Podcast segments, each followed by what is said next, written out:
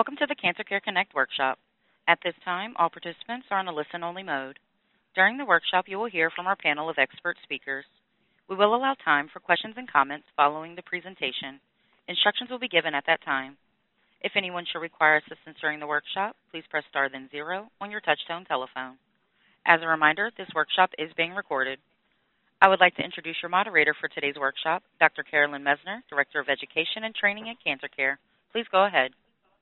Oh, thank you so much, Crystal, and I, too, would like to welcome everyone to today's Cancer Care program on caregiving for your loved one with mantle cell lymphoma, or M C L. And today's program is a collaborative effort between Cancer Care and many other cancer organizations. And um, we also are uh, collaborating with uh, lymphoma organizations, um And um, so I want to just mention the Lymphoma Foundation of America, Lymphoma Research Foundation, as other organizations that are resources to people as well on this call. Um, and um, it's really a pleasure to have all of you on the call today. And we have on the call today over three hundred five participants. You come from all over the United States. You come from both rural, urban, suburban, and frontier communities, so really from all over the United States. And we also happen to have on the call today some international participants from Canada and the United Kingdom, so a bit of a global call as well. And today's program is supported by Pharmacyclics, L L C, an AbbVie company, and Janssen Biotech, Incorporated, administered by Janssen Scientific Affairs, L L C, and a charitable contribution from Janssen Pharmaceuticals companies of Johnson and Johnson. And I really want to thank them for their support of this program today. Now, we have wonderful speakers on the program today, and I want to begin by introducing our first speaker. And our first speaker is Doctor Aaron Kent, and Doctor Kent is Associate Professor, University of North Carolina, Chapel Hill, or U N C, Department of Health Policy and Management, Gillings School of Public Health, full member, U N C Lineberger Comprehensive Cancer Center. And Doctor Kent will be addressing taking on the role of caregiving, what research tells us about caregivers, and your important role in decision-making.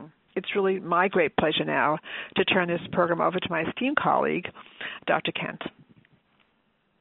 Thank you so much, Doctor Messner, and I'm really honored to be invited by Cancer Care and to be speaking with all of you today on this important topic about caring for a loved one with mantle cell lymphoma. And I first want to um, indicate, as, as, as Doctor Messner pointed out, that I am a researcher and professor in the Gillings School of Public Health at U N C. Um, most of my work is focused on cancer patient outcomes, including quality of life, the impacts that cancer has on families, and specifically uh, this topic of cancer caregiving. I'm not, however, a clinician, uh, nor, so I don't have experience in providing direct medical or psychosocial care. Um, instead, my role today is to tell you about what the research tells us about being um, a family caregiver for someone with cancer. And I will leave more of the specifics of mantle cell lymphoma and some of the unique aspects that might that might come up in caregiving for someone with lymphoma to some of my fellow presenters who will follow me. Um, I'll set the stage by saying that uh, a cancer patient survey in twenty fifteen led by Cancer Care found that the impact that cancer can have on family was the number one concern of cancer patients, just indicating how critically important it is that we pay attention to our cancer patients' families in addition to the patients themselves. So I'll first start out by talking about what I mean um, by the term caregiver. So caregivers are people with cancer, um, and they may be spouses, partners, children. They could be um, other relatives and friends, neighbors, coworkers. Caregivers are people who help their care recipients or loved ones meet their day-to-day needs, what we often refer to as activities of daily living. And this can include basic tasks like helping with feeding, dressing, bathing, moving around, and it can also include um, what we call instrumental tasks, things like shopping, paying bills, and socializing with other people. Tasks that ca- caregivers can also help with are, um, include medical or nursing tasks, like administering medication, changing bandages, and helping with um, cancer-specific related treatment devices like infusion ports and catheters. Caregivers can also um, help by accompanying their loved ones to medical appointments, communicating and coordinating with healthcare providers, and even sometimes advocating for services. It's really important to note that many people um, do not think of themselves as caregivers, and I realize that this is not a term that resonates with everyone, but it can be a helpful term for healthcare providers, clinicians, and researchers to use that term to recognize all of the critically essential, important ways in which someone might support a loved one with a serious health problem. So how many caregivers are out there? Who are they? And, and um, And, and what, it, what is it that they do? So it's, it's very difficult uh, to estimate, actually, how many people are serving in this role at a given time, especially for patients with a specific type of cancer. And, and that is partly because many caregivers are helping care for loved ones with um, that have multiple health problems or chronic conditions. So they might have cancer, but they also might have dementia, they might have cancer, they might have diabetes or some other um, chronic health condition. There is an organization called the National Alliance for Caregiving, which conducts a survey of caregivers nationwide in the U S about every five years. Um, their last survey was, um, the data were collected in two thousand fourteen and, and published um, uh, in twenty sixteen, and um, the most recent So the most the estimates from that report indicated that there's approximately forty-three and a half million adults who identify as currently serving as a caregiver, and that's for someone with um, any serious medical condition. And in the survey, they asked those caregivers about their their loved ones and what kinds of health problems they were facing, and it turned out about two point eight million of them um, um, reported that they were serving as a caregiver for someone with cancer. So we think this is actually an underestimate of the underestimate of the full number of people um, who are, are cancer caregivers per se, um, and and and it's also an uh, doesn't fully reflect the total um, amount of time, effort, and even burden that someone who's caring for uh, a person with cancer and other chronic illnesses might face. But we, we, we can say that it's safe to say that there are thousands of people right now who who fit the role of someone who is serving as a caregiver for a loved one with lymphoma, and there's certainly um, um, thousands more to come. Um, Rosalynn Carter, the former First Lady and caregiving champion, um, has been quoted as saying there are only four kinds of people in the world: those who have been caregivers, those who currently are caregivers, those who will be caregivers, and those who will need caregivers. We know that there are many challenging aspects to being a caregiver, um, particularly for those who are, are providing um, support to a loved one for um, a large number of hours per week. And we um, and different researchers sort of cut that differently, but um, for our purposes, for those who are caring for more than twenty hours a week, um, we found that there are, are, are significant um There's a significant level of burden for for some caregivers who are in that in that position. The National Alliance for Caregiving found that cancer caregivers, on average, are spending over thirty-two hours a week by providing care, um, which tends to be more than those whose care recipients have health problems other than cancer. Cancer caregiving, as in general, tends to be more episodic, meaning it it kind of comes on and it's very intense for a shorter period of time. Um, then caregiving for those with other health conditions for whom the the health is has um, a more gradual decline. Um, not everybody reports feeling like they had a choice um, on taking on this uh, responsibility. Um, an obligation and, and a sense of purpose can certainly go hand in hand, but we do know that those who um, who generally perceive that they didn't have a choice um, often also report more stress and strain in the caregiving experience. And what that can mean for someone considering becoming a caregiver is that choice really matters, and that taking on this kind of role um, should be viewed as through the lens of adjustment. Um, so if you are becoming a caregiver, it might be important to take some time to process what is happening, what this means for you and your life and your, your schedule, changes to your daily routine. And setting and revisiting goals with your loved one is crucial. Caregiving does not have to be, nor should it be, a singular endeavor. There are ways to marshal support from additional family members and friends, and there are tools to help organize requests, tasks, schedules, and expectations. So now more than ever, and especially in the, in the setting of feeling any sort of feelings of obligation, it's really the time to activate a village.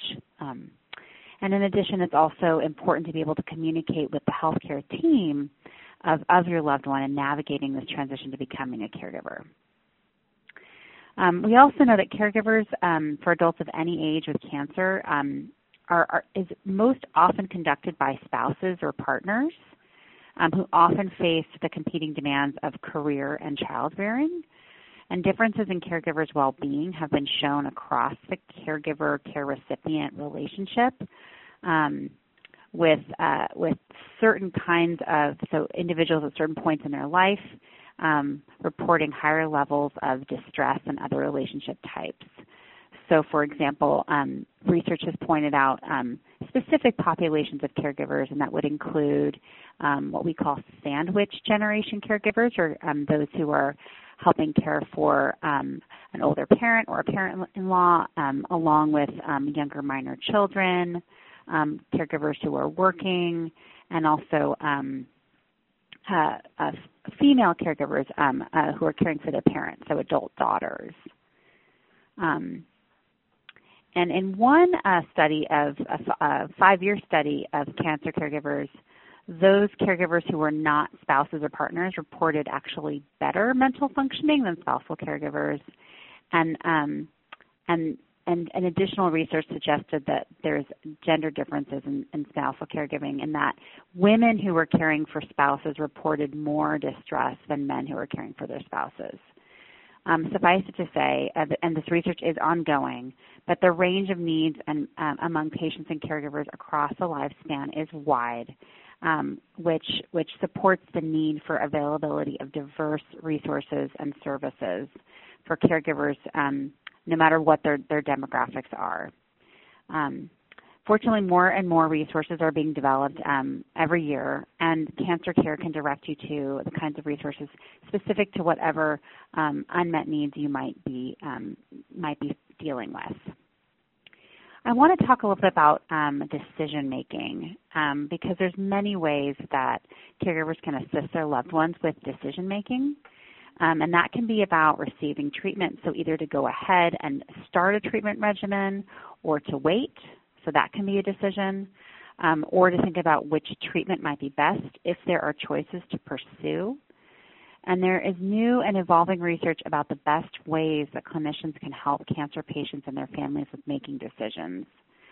Some of this research is categorized under the term shared decision-making, um, which is a key component of patient-centered healthcare and is a process where clinicians, patients, and caregivers work together to make decisions, select tests and treatments, and the best care plan based on the available clinical evidence that balances risks and expect, expected outcomes um, with patient preferences and values. So the Mayo Clinic has a guide out that lists five steps for patients as they consider um, shared decision-making as a process, and I'm going to um, augment that with um, the things that caregivers can do to help support patients in, in, in, in approaching shared decision-making. So patients um, first should, should try to, to get a handle on how much they want to know, and caregivers can help them um, by asking them questions and trying to sort of set the stage for, for how much it is they might want to know. Patients um, will, will need to decide how, not just what the decision should be, but how to make that decision. Um, and here caregivers can really aid by, by, by being patient and by really listening. Um, patients need to, t- to, to try to maintain realistic expectations. And here, caregivers can help by listening to clinicians and doctors, taking notes, um, and, and where possible, um, oftentimes um, clinicians will will allow um, recording, um, audio recording of of a of, a, of an encounter, so of a, a, a patient meeting, um, just so that no information gets lost. And caregivers um, can really aid with that, um, either by taking notes or by doing audio recording. Um, But it's always advised to talk that over first with the healthcare team. Um, patients should um, really remember to keep th- their own focus on their own values and preferences and caregivers can help by advocating for their loved ones with the healthcare team. And finally, patients um, are, it's, are encouraged to accept help, and um, and then and this is, of course, the most critical role for caregivers is to be there as needed, and really remember that um, the support that um, caregivers are providing is is absolutely invaluable. There are always choices when it comes to cancer treatment, and it is important to balance being patient and listening as a caregiver, and also being active by a- advocating for for your loved one as much as you can. And there's also um, some tools called uh, decision aids that can be used to help personalize a treatment choice. So this also might be something to discuss with a healthcare team um, for what for for uh, for your loved one um, who's um, undergoing lymphoma treatment. Um, this is an area of ongoing research as the field expands to provide more and more assistance with treatment decision making as new treatments continue to become available. So with that, um, I want to thank everyone for listening, for being here today. Um, I'm happy to r- provide further resources as a follow- follow-up if needed. And with that, I'll go ahead and hand it back um, over to Doctor Messner. Oh, thank you so much, Doctor Kent. That was really outstanding and really, um, really, really set the stage for today's program uh, totally in terms of just giving all the backdrop to caregiving and all the all the information that's out there about caregivers. So thank you so much. Um, our next speaker uh, is Doctor Ajay Gopal. Doctor Gopal is Professor of Medicine, Division of Medical Oncology, University of Washington, member, Clinical Research Division, Fred Hutchinson Cancer Research Center, Clinical Research Director and Medical Director, Hematology and Hematologic Malignancies, Seattle Cancer Care Alliance. And Doctor Gopal is going to address what's new in mantle cell lymphoma, challenges and opportunities for caregivers in communicating with the healthcare team, and your role in care coordination and adherence, weekends, holidays, and vacations. It's really now my great pleasure to turn this program over to my esteemed colleague, Doctor Gopal. Thank you, Doctor Messner, and uh, thank you, Doctor Kent, for that wonderful uh, overview of uh, caregiving. Um, so I'm a lymphoma clinician. I uh, see patients with lymphoma and mantle cell lymphoma and uh, run clinical trials in uh, mantle cell lymphoma and other lymphomas. And I wanted to just start by uh, talking a little bit about what's new in mantle cell lymphoma. And I think the overriding theme is there's lots new, and this is a very hopeful time in mantle cell lymphoma. Um, so I'm not going to be able to go into lots of uh, intricate detail, really, because there's so much new information out there, but really talk about big themes uh, in terms of what we're learning and how that translates into uh, caregivers, um, opportunities for caregivers to uh, help with decision-making uh, in uh, the current uh, time. So what we've learned about mantle cell lymphoma includes really understanding the biology of mantle cell lymphoma and knowing, understanding that there are certain genetic mutations that are associated with uh, different strategies that might be uh, uh, uh, preferential. And we also know, unlike really even not very long ago, that there can be different approaches taken uh, from usual chemotherapy type approaches to stem cell transplants to pill therapies, and uh, this will, I'll get to in a moment, uh, leads to lots of uh, discussions and opportunities to uh, talk with your caregiving, with your providers uh, regarding what approach might one want to take, what might be best uh, in terms of uh, would one prefer a more intensive, aggressive treatment, which has the opportunity to be off therapy uh, for hopefully months to maybe years and years, uh, or would one prefer an approach that might be more of a chronic therapy, uh, such as a pill type of treatment? Uh, there are Uh, new approvals of these pill treatments. There are uh, these drugs called Bruton's tyrosine kinase inhibitors. Uh, the original one was a drug called Ibrutinib, uh, but there's since been uh, second uh, generation ones called Acalabrutinib, and more recently another one called Zanubrutinib. These are pill therapies that uh, can treat mantle cell lymphoma like a chronic disease.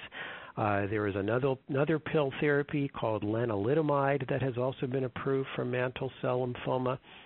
Uh, and then there's another pill which has been shown to have efficacy in mantle cell lymphoma, and we're hoping to have an approval in mantle cell lymphoma, something called venetoclax.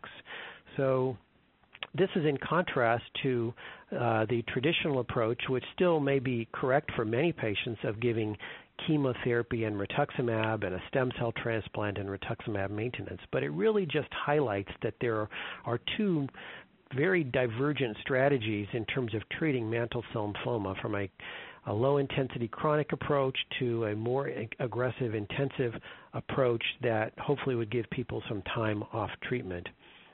Looking down the road, there are also very encouraging data uh, with potentially uh, curative treatments. Uh, there um, is an approach for treating other lymphomas that's been approved called CAR T-cell therapy, where we engineer T-cells and give them back, and the T-cells then go and attack the uh, lymphoma. Uh, there's some very encouraging data that was presented recently at the American Society of Hematology meeting, where the majority of patients achieve complete remissions with this approach, even if other treatments for their mantle cell lymphoma uh, had uh, not been successful.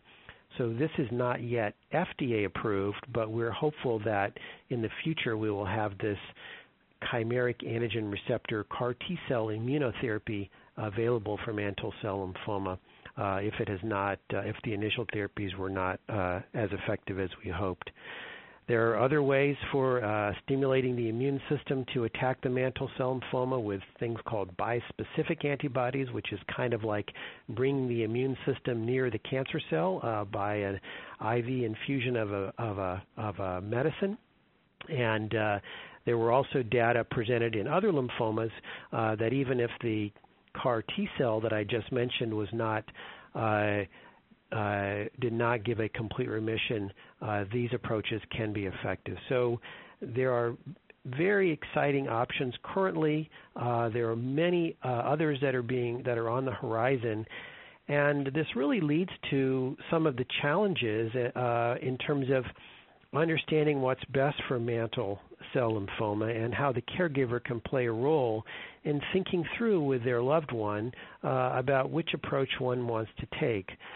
So some of the challenges, uh, the main challenge really for mantle cell lymphoma from a patient and caregiver perspective is often which strategy, uh, and really talking it through with their uh, uh, providers.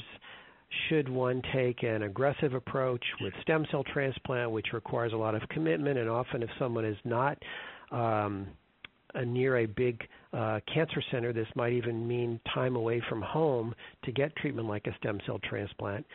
Uh, those strategies have been very effective historically and can give many people uh, sometimes many years of off therapy. Um, and it comes back to really, I talk to my patients often and their caregivers about what are their goals, what are their life goals, what are their short-term goals, what are their long-term goals, and how can we make the therapy customized to their goals. And I think now, because there are many options, we can do a better job at that, whereas in days gone by, it was simply we had very few options, and this we didn't really have much of a discussion. Uh, the other uh, thing to, that caregivers can be very uh, helpful with uh, is um, discussing different side effects.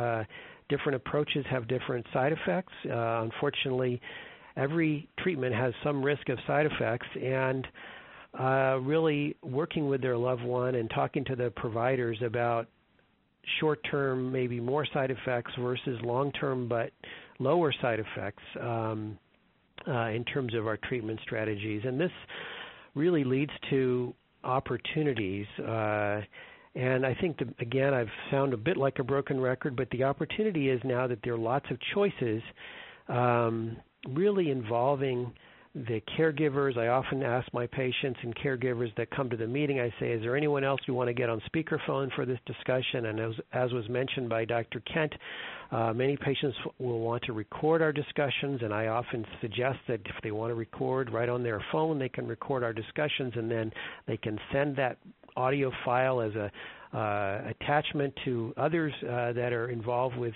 as caregivers to, to know what's what the options are.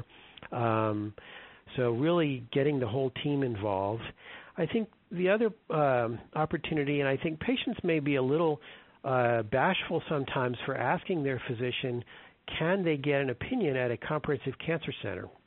Mantle cell lymphoma is still quite a rare diagnosis, and in many settings um, in the community, uh, many physicians may not see many patients with mantle cell lymphoma. And um, I think the caregivers can really be there to say, would it be a, w- would you recommend, or could we go to one of the uh, comprehensive cancer, cancer centers uh, for an opinion? I think uh, with mantle cell lymphoma, in most cases, there is not a urgency to treat immediately. These are many times uh, diagnosed um, after some incidental finding, and uh, there is time to get a second opinion, to go to a comprehensive cancer center, to have all the options that are laid out, both standard of care options, as I discussed, as well as clinical trial options.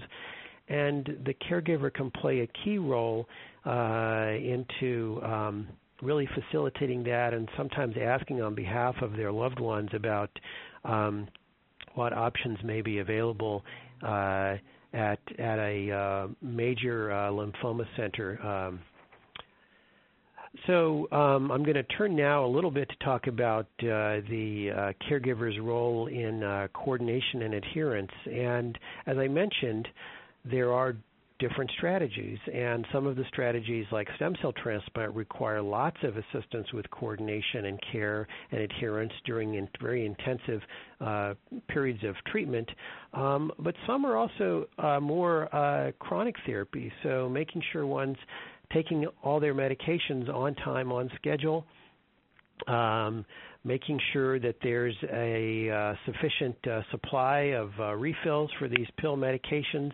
particularly over weekends, holidays, over vacations, um, and not forgetting about the other medications that sometimes are uh, needed, such as anti-nausea medications, antibiotics. Um, many of these, particularly the mantle cell lymphoma medications, if one's out of town, these are not easy to get refilled if one runs out, because they have to get sent by a often specified pharmacy, and you can't just go to your local drugstore and get those medications refilled if you run out. So um, it's uh, really important for caregivers to try to, to think about that, uh, particularly for some of these very chronic therapies. It's also important in terms of efficacy to stay on the medication. Uh, even short periods of time sometimes off these medications can be problematic, so it's important to try to maintain the dosing. I think the other thing that often gets forgotten, and I think as an oncologist sometimes uh, patients are seeing us frequently, um, we are asked to uh, manage uh, all the primary care medications, and I will admit that uh, You know, internal medicine is a whole different different specialty, and managing cholesterol and high blood pressure and diabetes is often not the forte of a cancer doctor. And I think the um, the caregiver can also help maintain appointments with other specialists uh, and other uh, physicians and caregiver uh, pr- uh, providers that Uh, patients need to see. So keeping track of this, uh, of all the various appointments, which can be really quite daunting, uh, is a, a key role of a, a caregiver. Uh, along these lines, regarding particularly travel, is maintaining a medication list. And I think anyone who cares for patients knows that it's often tough to know exactly which medications patients are on, and I, I always recommend patients and their caregivers to try to have a list of what medications they're actively taking, because they may be seeing multiple physicians, and if they're traveling, uh, they may end up somewhere where they need to have this, and that, that, that place cannot access their medical record. Um, So uh, other things to be aware of, depending on what uh, treatments are being received, uh, are other precautions regarding certain foods, uh, other exposures, uh, travel, uh, travel medicine clinic uh, sometime may be in order uh, for certain travel. Um, and uh, I think uh, the other thing that I found that sometimes patients are reluctant to ask about, but caregivers can really speak on behalf of patients, is getting back to goals, uh, such as taking vacations, spending those important life events uh, with your family, even if it might involve travel, asking if a cycle of chemotherapy could be delayed so that somebody can attend a wedding or a baby shower or graduation. These are critical life events, and I think many of us, we just don't know those are going on, and it's oftentimes the caregiver that'll bring it up and say, you know, our granddaughter is getting getting married, and this is the same day as the chemotherapy. Can we change that? And I think we will, uh, as providers in general, want to encourage people to really live life and uh, take part in all these really important life events. But caregivers will often bring these these things up, um, often more more often than patients themselves. So um, there are some critical roles that uh, caregivers can, can play uh, in this new, really very hopeful time uh, in terms of uh, treating uh, mantle cell lymphoma. Uh, so with, with that, I would like to turn, the, uh, uh, uh, turn this back over to Doctor Messner, and thank you so much for the opportunity to speak this morning. Oh, thank you so much, Doctor Gopal. That was really wonderful, just um, amazing overview of mantle cell lymphoma, lots of detail about mantle cell lymphoma, and then also um, lots of issues for caregivers to think about in terms of and, and recommendations. So thank you, excellent. Uh, and um, and I know there'll be questions for you during the Q and A. And our next speaker is Doctor Guadalupe Palos. Doctor Palos um, is uh, Doctor Palos is a clinical protocol administrative administration manager, Office of Cancer Survivorship, the University of Texas, M D Anderson Cancer Center. And Doctor Palos is a bit of her own healthcare team. She's both a doctor of public health, a social worker, master's in social work, and a, a nurse, an R N. So she basically um, covers a lot of different disciplines herself. Um, and uh, Doctor Palos is going to be addressing coping with each day on special occasions, anniversaries, and birthdays, managing family, friends, and traditions, and practical self-care tips for managing stress. It's really my great pleasure to turn this program over to my esteemed colleague, Doctor Palos. Thank you, Doctor Messner, for the opportunity to be involved in this call about a topic that is of great importance to all of us. Today we have an entire panel focusing on a topic that is often overlooked by providers, patients, and even the caregivers themselves. I'd like to remind our listeners in the context of today's call, we are referring to a caregiver as an unpaid person who provides physical, practical, emotional care and support to cancer patients in their home, and that home setting can be pretty much anywhere. We often hear the term caregiver when speaking about healthcare providers or paid caregivers. That is a group of its own and requires another uh, conference call like this. Today we focus on the sixty-seven plus million people in the U S who are informal caregivers. Again, um, I think uh, Doctor Kent made this point, but because of societal trends, uh, caregivers represent different groups. Caregivers are men, friend, friends, children, adolescents, grandparents, parents, and women. But before I go any further, I'd like to ask you to join me in a brief self-reflection exercise. And you don't have to answer the questions, only just think about them to yourselves quietly. How many of you are quite successful in balancing all the roles, responsibilities, and functions of being a caregiver? How many of you were invited or asked to become a caregiver? How many of you felt you had no choice? For example, one caregiver I spoke to was the daughter uh, caring for her father. If I don't come, who will do what I do? How many of you simply accepted that you would be the caregiver? It's okay, it doesn't bother me. And now take a moment to think how many of you take the time to get some exercise, eat a balanced diet, get enough sleep when you're caring for a loved one. And how many of you have feelings of sadness, frustration, exhaustion, or just plain burnout? And lastly, if asked, how many of you would be able to share at least three positive aspects or rewards of being a caregiver? Being a caregiver to a loved one diagnosed with cancer is a challenging, complex, and multidimensional experience. So in the next few moments, I'll expand on these comments and on follow up on some of the um, comments made by Doctor Kent and Doc, Doctor Kent and Doctor Gopal. I will briefly answer the following points. How can one prepare and cope with holidays, birthdays, and special occasions? And equally, equally important, how do we deal with our families, partners, and friends during these experiences? What are some of the stressors and rewards of caregiving? And then I'd, I'll summarize with some tips on how caregivers can take charge of their own emotional and physical health when feeling moments of stress. We need to know that we as caregivers can manage care during special events such as birthdays, um, maintain treasured traditions while continuing to provide effective care, and minimize disruptions and refills of medications or treatment by planning ahead. And as providers on this call, we must understand the impact of that this disease has on families, especially during the special events and support.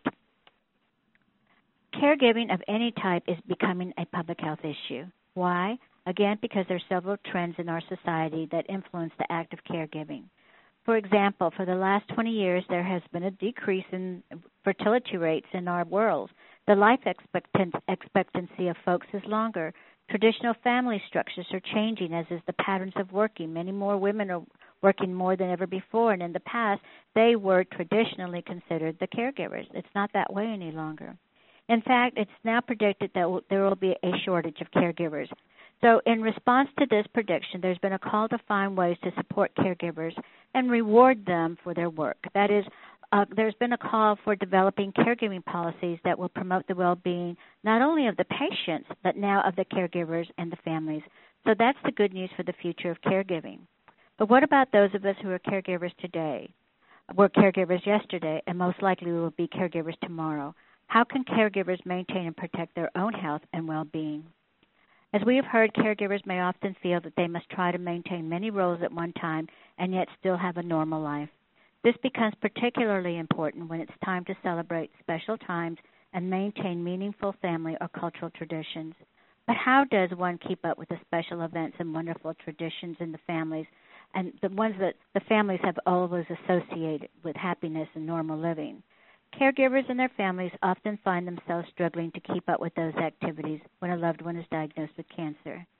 So I'd like to first address how to cope with holidays and special events, just give you some, some tips. First, you and your family can create new traditions. Even if you cannot be there in person, some of the activities can become new traditions for you and your loved ones. For example, if your role was to be the family event planner or the king or queen chef, this is a good time now to share that role or hand over the torch to another member of the family. Remember, it can be especially stressful trying to be the event planner, the cook, the caregiver, the navigator, and all the other roles that may have been so easy in the past but now are a source of stress. So think about what are the ways that we can create new traditions and pass on some of these new traditions to other family members or friends. Second, you and your family can prepare your own video clips of past holidays uh, and give them as a snapshot of memories from the past and share them with your loved ones.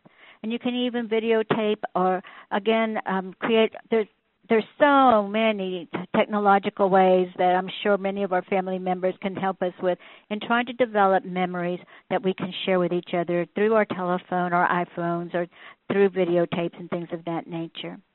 Third, if you can't travel to a family celebration, set up a web camera so you can actually see your loved ones and talk to them. Skype is an awesome way to keep in touch with loved ones across the miles. Communication such as this gives you an opportunity to be present and to be a part of the celebration, which is important and which keeps that continuity in the family and among friends. During holiday celebrations, medical emergencies and even natural disasters can come up. So be prepared for unexpected situations. So know where your closest emergency room center is located. Find out what services are provided by a local emergency room. For example, are they prepared to care for your loved one? Ask about insurance coverage and other specific details about ob- obtaining services, and be sure to ask about the types of documents needed. If you have all these things ahead of time, then when you decide to travel or for a special occasion, you'll have all these documents readily available. Fourth, become a lifelong learner. That is, learn about the resources to help with the journey of having a loved one diagnosed with mantle cell lymphoma. The course of this diagnosis varies over time. The side effects related to the treatment are unique, so, for example, such as caring for a loved one during the stem cell transplant. So the more you learn about this disease, you decrease the risk of being taken by surprise, and the stronger you can become as a caregiver. Fifth, learn the importance of planning ahead of time. That is, have some lead time whenever a holiday, weekend, um, or some type of travel is scheduled. Travel can be the forty-minute drive to a, a daughter's for an afternoon visit or a five-hour flight for ten days out of state. So here are a few tips for preparing for a trip and planning um, some lead time. Keep a schedule of when refills are due. This is important and helps minimize the risk of being in another state or country and running out of medications. Carry a small carry bag, carry-on bag with all the medications, either stored in a prescription container or in their original bottles, depending again on the length of the trip and the route of transportation. Keep a small index card in a family member's wallet as well as your own and the patient's. It can list all of the medications, their dosages, time to be taken, and how to be taken.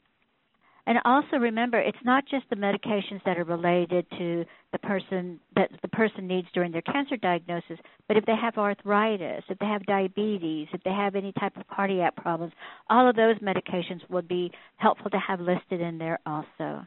And at the same time, on the back of the index card, write down the names and contact information of the physicians prescribing the medications, the pharmacy where the medications are obtained, and again, include emergency information for each provider and um, each pharmacy. You can ask your physician to write a letter stating that he or she has prescribed um, the following medications and have the list of the medications there. Make copies of the letter and give uh, one to each primary caregiver. It is helpful to communicate with your pharmacist. Ask about the pharmacy's policies regarding refills if you lose your medications or run out of pills while you're out of town. Some pharmacies will provide enough refills to last until you get back home or um, when you reach your prescribing physician. And as Doctor Gopal mentioned, it's important to manage medications because some of these are hard to fill uh, when they're related to uh, the mantle cell lymphoma diagnosis and treatment. And the last but critical point is to m- maintain regular and open communication between the prescribing provider, the pharmacy, the caregiver, and the patient. Also remember to ask for help and information.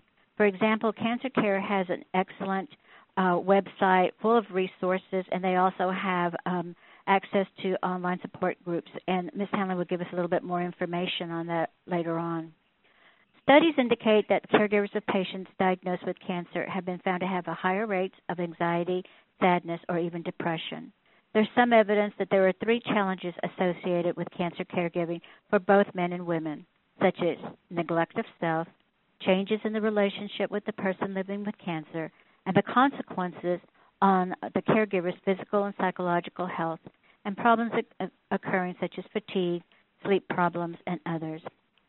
A stressor can come from a seemingly simple thing, such as someone having to uh, now learn how to drive and be the main driver, and they didn't have that role before, or even someone who has to learn uh, domestic responsibilities such as cooking, cleaning, and washing, and that wasn't their area of expertise before. These types of activities may sometimes be outside the usual roles, and learning the new roles can be a source of distress for a caregiver. There is no doubt that being a care- cancer caregiver puts one on a roller coaster of emotions, and that's, imp- um, that's normal, and it's important to realize that when this stress becomes overwhelming, it's helpful to find other ways to deal with that stress. On the other hand, studies have also shown that caregivers of patients diagnosed with cancer have reported rewards of caregiving or benefits. That includes finding an accepting attitude of life, positive changes in their self-view, the change in interpersonal relationships, that is, that become stronger and more meaningful, and then developing a deeper sense of purpose in life. Many caregivers, in, in my experience, have shared their perspective on being a caregiver. They said it taught them to adjust to things they could not change. Others have said the experience led them to people who became their best friends and who they never would have met if they hadn't been going through the experience. And another said, it taught me to be more patient and to be a stronger person. Finding benefit when one finds stressful events is important because it can help individuals integrate negative experiences into their world in a meaningful way. It can help people to become better at taking care of their own health.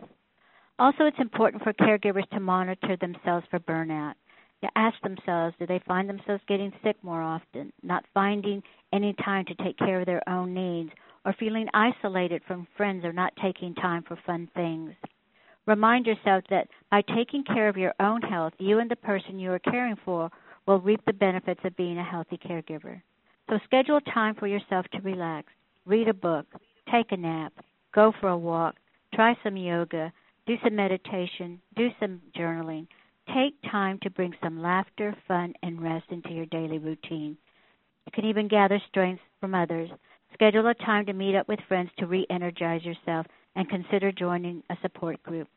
So my final message is to share to share with you is just do the best you can. Whether you're a patient, caregiver, or provider, be good to yourself. Protect your own physical and mental health. Perhaps some of our listeners can share how they maintain their own treasured traditions, celebrations, and holidays. Thank you for allowing me to share these thoughts with you. Doctor Messner, this concludes my remarks. Oh, thank you so much, Doctor Palos. That was really outstanding. And I have to say that the way you ended in terms of just people just taking care of themselves and being kind to themselves is so important for everyone to hear. And indeed, during the Q and A, we will absolutely be happy to take not just questions, but if someone has an, their own recommendation for caregivers as a caregiver themselves, we're happy to hear those as well. So thanks for reminding us about that as well. And our next speaker is Miz Mary Hanley, and Miz Hanley is an oncology social worker at Cancer Care, and she will be addressing how long-distance caregivers make a difference, Cancer Care's free psychosocial services and programs, and the role of support groups. It's really my great pleasure to introduce to you and turn this program over to my esteemed colleague, Miz Hanley. Thanks so much, Doctor Messner, for that wonderful introduction. So as Doctor Messner mentioned, I am an oncology social worker here at Cancer Care with a clinical interest in both caregiving and the issues that caregivers face. As an oncology social worker, I provide support services to individuals and their loved ones who are impacted by a cancer diagnosis. I also stay abreast of changing trends and new knowledge in the field in order to provide the best care possible to those who use our services. I first wanted to discuss a large but often under-acknowledged group of caregivers, which is the long-distance caregiver. I suspect some of you calling in today may even be long-distance caregivers yourselves, and you're trying to help your loved one out by seeking out some new information, both for them and for yourselves. For those who aren't familiar with this term, a long-distance care caregiver is often a loved one who lives far away from the person with cancer, or maybe lives nearby but doesn't have a reliable means of transportation. For those of you living far away from your loved one with cancer, it can be easy to struggle with feelings of guilt about not being physically present, but there are definitely still plenty of ways to still be there. For example, setting up medical appointments and transportation is something that can now be done remotely with ease. There are also a lot of blog platforms like My Cancer Circle, for example, where you can share updates about your loved one with cancer, put up tasks that your loved one needs help with, and that can help crowdsource even more support for the person with cancer. But often the most important thing for someone who has a loved one with cancer is just listening to the person. It doesn't seem like much, but it means the world to the person living with this diagnosis every day. We have a fact sheet on our website, cancer care dot org, titled Long Distance Caregiving, if you're interested in more information or more specific tips on how to help. And, of course, I'm also happy to answer any questions you guys may have in a moment. On that note, I'd like to speak about the importance of creating a support network as part of that care and how Cancer Care can be a part of your network. Cancer Care is the leading national organization dedicated to providing free professional support services, including counseling, support groups, educational workshops just like this one, publications, and financial assistance to anyone affected by cancer. All of our services are provided by oncology social workers and world-leading cancer experts. At Cancer Care, our licensed oncology social workers are trained in how cancer diagnosis can impact an individual and their loved ones and supports. A cancer diagnosis comes with many challenges, including financial demands, physical changes, social adjustment, and psychological impact in care. Our social workers are knowledgeable and can address the full scope of issues that cancer patients and their supports may face. Our short-term cancer-focused individual counseling and support groups are available to those diagnosed with cancer, as well as those for loved ones or caregivers to address these concerns. They're offered in person in our offices in New York City, New Jersey, and on Long Island, New York, and over the telephone and online nationally. Working one-on-one with an oncology social worker and individual counseling can offer a space that's just yours to express your concerns. It also provides a space to help navigate difficult decision-making or communication with your loved ones on your medical team, among other challenges that may arise. your social worker can work with you to address your concerns in a way that is tailored to your individual needs. And so joining a support group also offers the opportunity to speak with others who may be experiencing similar issues and navigating similar challenges. Additionally, it is a space to both gather and provide support and obtain valuable information. We offer several support groups for caregivers. We offer them both in person in all of the offices I mentioned, over the telephone, nationally, and nationally on our website, cancer care dot org. Um, we have a general groups as well as more specific groups, for example, like young adult caregivers.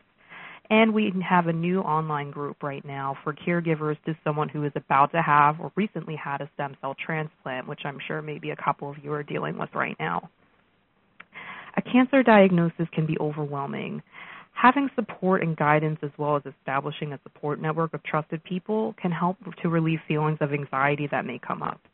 Having this support can also reduce feelings of loneliness and can help to increase feelings of hope and empowerment. In addition to our short-term cancer-focused support services, we also provide additional services including the educational workshops, reading material, and limited financial support. If you're interested in learning more about our services, I encourage you to call Cancer Care's National Helpline at one eight hundred, eight one three, four six seven three to speak to one of our oncology social workers. There you can discuss what led you to Cancer Care and explore with one of our social workers the way in which we can offer support. Our social workers can also provide resources to access clinical trials, financial assistance, and potential supports local to you. And we look forward to hearing from you. Our, our hotline is open from ten a m to six p m Eastern Time, Monday through Thursday, and ten a m to five p m Eastern Time on Fridays. Thank you so much for your attention and for the opportunity to be a part of this program today. I will now turn our program back to Doctor Messner. Oh, thank you so much, Miz Hanley. That was really wonderful and just really very informative about, first of all, long-distance caregivers, but also all the different services that everyone can access from Cancer Care. And now we do have time for questions. I'm going to ask uh, uh, Crystal if she would bring all of our speakers on board and, um, and explain how to queue up for questions. Thank you. Thank you. Ladies and gentlemen, if you would like to ask a question, please press star then one on your touch-tone telephone. If your question has been answered and you wish to remove yourself from the queue, you may press the pound key. For those of you on the web, you may submit questions by clicking Ask a Question. And again, ladies and gentlemen, that is star one to ask a question.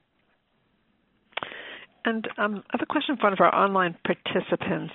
Um, and this one, I'll read the question and then um, decide who wants to address it. It may be one that everyone may want to address, but um, I'm trying to convince my brother diagnosed with mantle cell lymphoma to go outside. He says he is really tired, um, and um, I'd like to take him on walks, but he always declines. So, um, well, let's see, Doctor Palos, do you want to start with that one? Well, I, I it's, um, it's good that you're trying to encourage your brother to go out on walks with you. That's that's wonderful. It's very caring. I think the one thing that might be helpful is just to find out why he doesn't feel comfortable going out walking.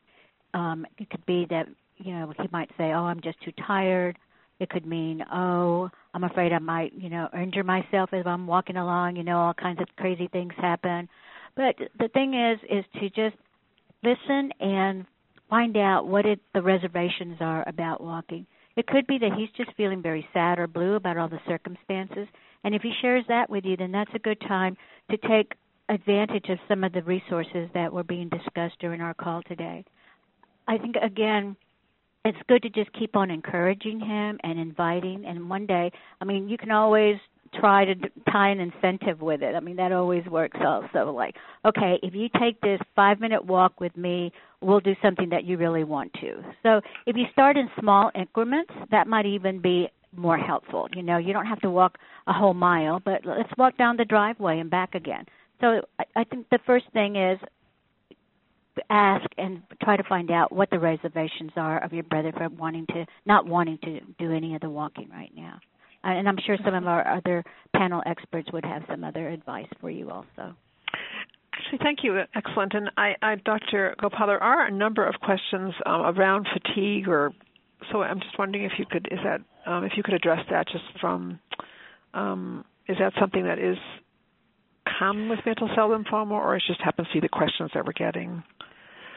Yeah, I think these, this fatigue is really something that's probably underappreciated, I think, by uh, healthcare providers. And I think sometimes uh, we so a patient may say, oh, I feel a little tired, but it's in, the caregiver can really provide information about what does tired mean.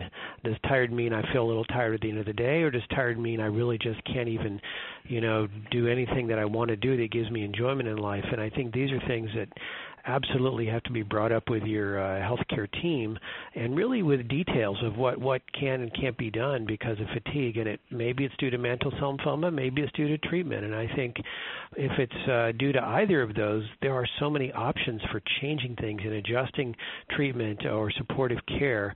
Um, or is it due to being uh, sad or depressed about diagnosis? And is that another uh, strategy that needs to be uh, uh, intervened upon? So I, I think the, the caregiver fatigue is extremely common. There's a huge spectrum of what fatigue means, um, and I think the uh, caregiver can really p- play an important role in terms of painting an accurate picture of what that fatigue entails for someone who's suffering with mantle cell lymphoma, so their uh, uh, provider team can um, can try to address that.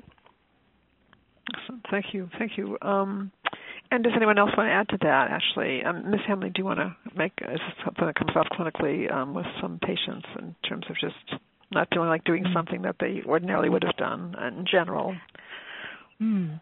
That's a good question. So dealing with fatigue, I guess, from a caregiver perspective, I think something that's important to keep in mind as you see your loved one dealing with fatigue and not wanting to do things is that patients are very well aware that they aren't as healthy as they were before, that they don't have the same physical abilities that they had before they got cancer.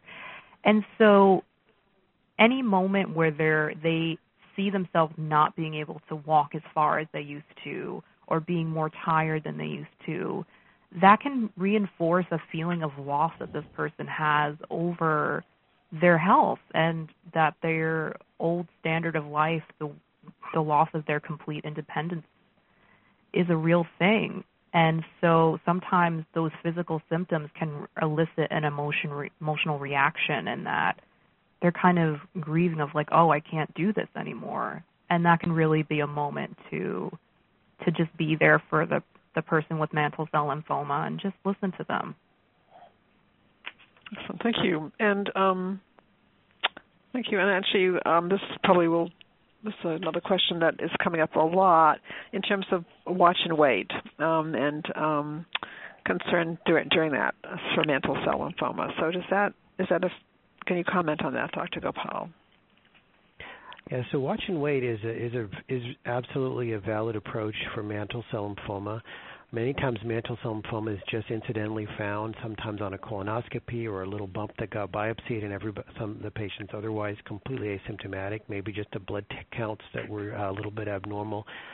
And I think uh, I, it, this really illustrates the spectrum of mantle cell lymphoma. So if there's no real reason to treat, uh, observation is an is an opportunity to really see uh, if uh, one can go for a long time without needing treatment. It's also an opportunity with really no rush if one wants to seek out a second opinion at, at a either a different uh, cancer center or a larger center that sees lots of patients with mantle cell lymphoma to, to make sure you're on the right track. But uh, um, observation is, is a very appropriate uh, approach in certain situations. Excellent. Um, and also another question for you, Doctor Gopal. What what criteria are used to determine that indolence has become aggressive? Well, you know, I think there aren't strict, you know, textbook uh, criteria, but some of the things that we look at are has the uh, behavior of the mantle cell changed? Is it something that has was growing very, very slowly and all of a sudden it seems to be growing quickly? Uh, under the microscope, has it changed? Have uh, there been new uh, mutations uh, that are found in a repeat repeat biopsy, or uh, potentially are tests that look at how fast the cells are dividing? Has that changed? Uh, and probably even maybe more importantly is how is it making someone feel? if someone was feeling fine, uh, but all of a sudden now they're having quite a bit of symptoms uh, related to mantle cell lymphoma, then that might have also that might also suggest that uh, the biology has changed a little bit. Thank you. And um, so um, we, we also have some questions, a kind of a pattern of questions from the online participants about um, the difference they're perceiving um, in their loved one who is actively ill with mantle cell lymphoma, and just um, and how they they need to kind of, as a caregiver, come to grips with that. And so um, I wondered, Mary, if you could say a little bit more about the support groups and um, and just the, the support that people can get in dealing with changes that they may be experiencing as a caregiver. Is this for me?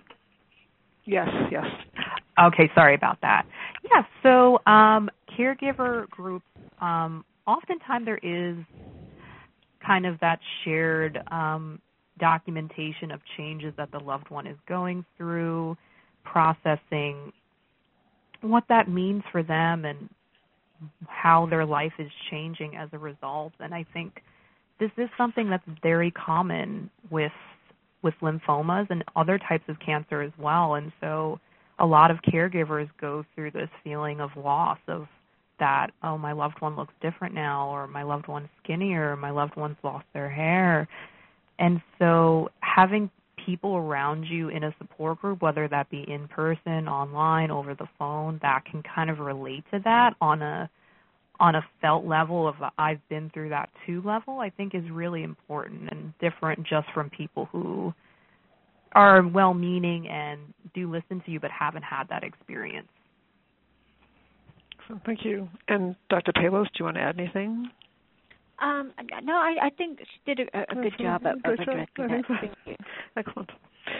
Well, you know, we do have many more questions in queue, but I realize that we you know we could spend quite a bit more time this afternoon on this call, but I, we had said it would be an hour program, and so um, I want to thank our speakers. You have been actually phenomenal as speakers, just wonderful. And I want to thank our participants, um, particularly our online participants, for asking such great questions. And um, so as we kind of wrap up the program today, um, we do know that um, we do want anyone who's learned what you've learned today, we want you to take it back to your healthcare team, um, to your own healthcare team who know you very well.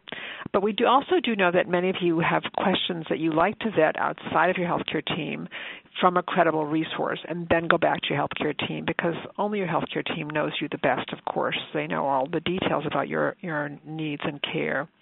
Um, so that um, So we often do recommend, we are partnering with a number of different cancer organizations, and we do recommend for further medical information that your healthcare team, of course, are primary, um, but also um, we are partnering with the Lymphoma Research Foundation and Lymphoma Foundation of America, and those, and there are many other organizations that are Um, on our list of collaborating organizations. And when you get your evaluation form, probably within a day or two of the program today, there'll be all sorts of resources for you to to draw upon that are credible websites and places to call if you want to gather more information about mantle cell lymphoma, who have booklets and materials for you.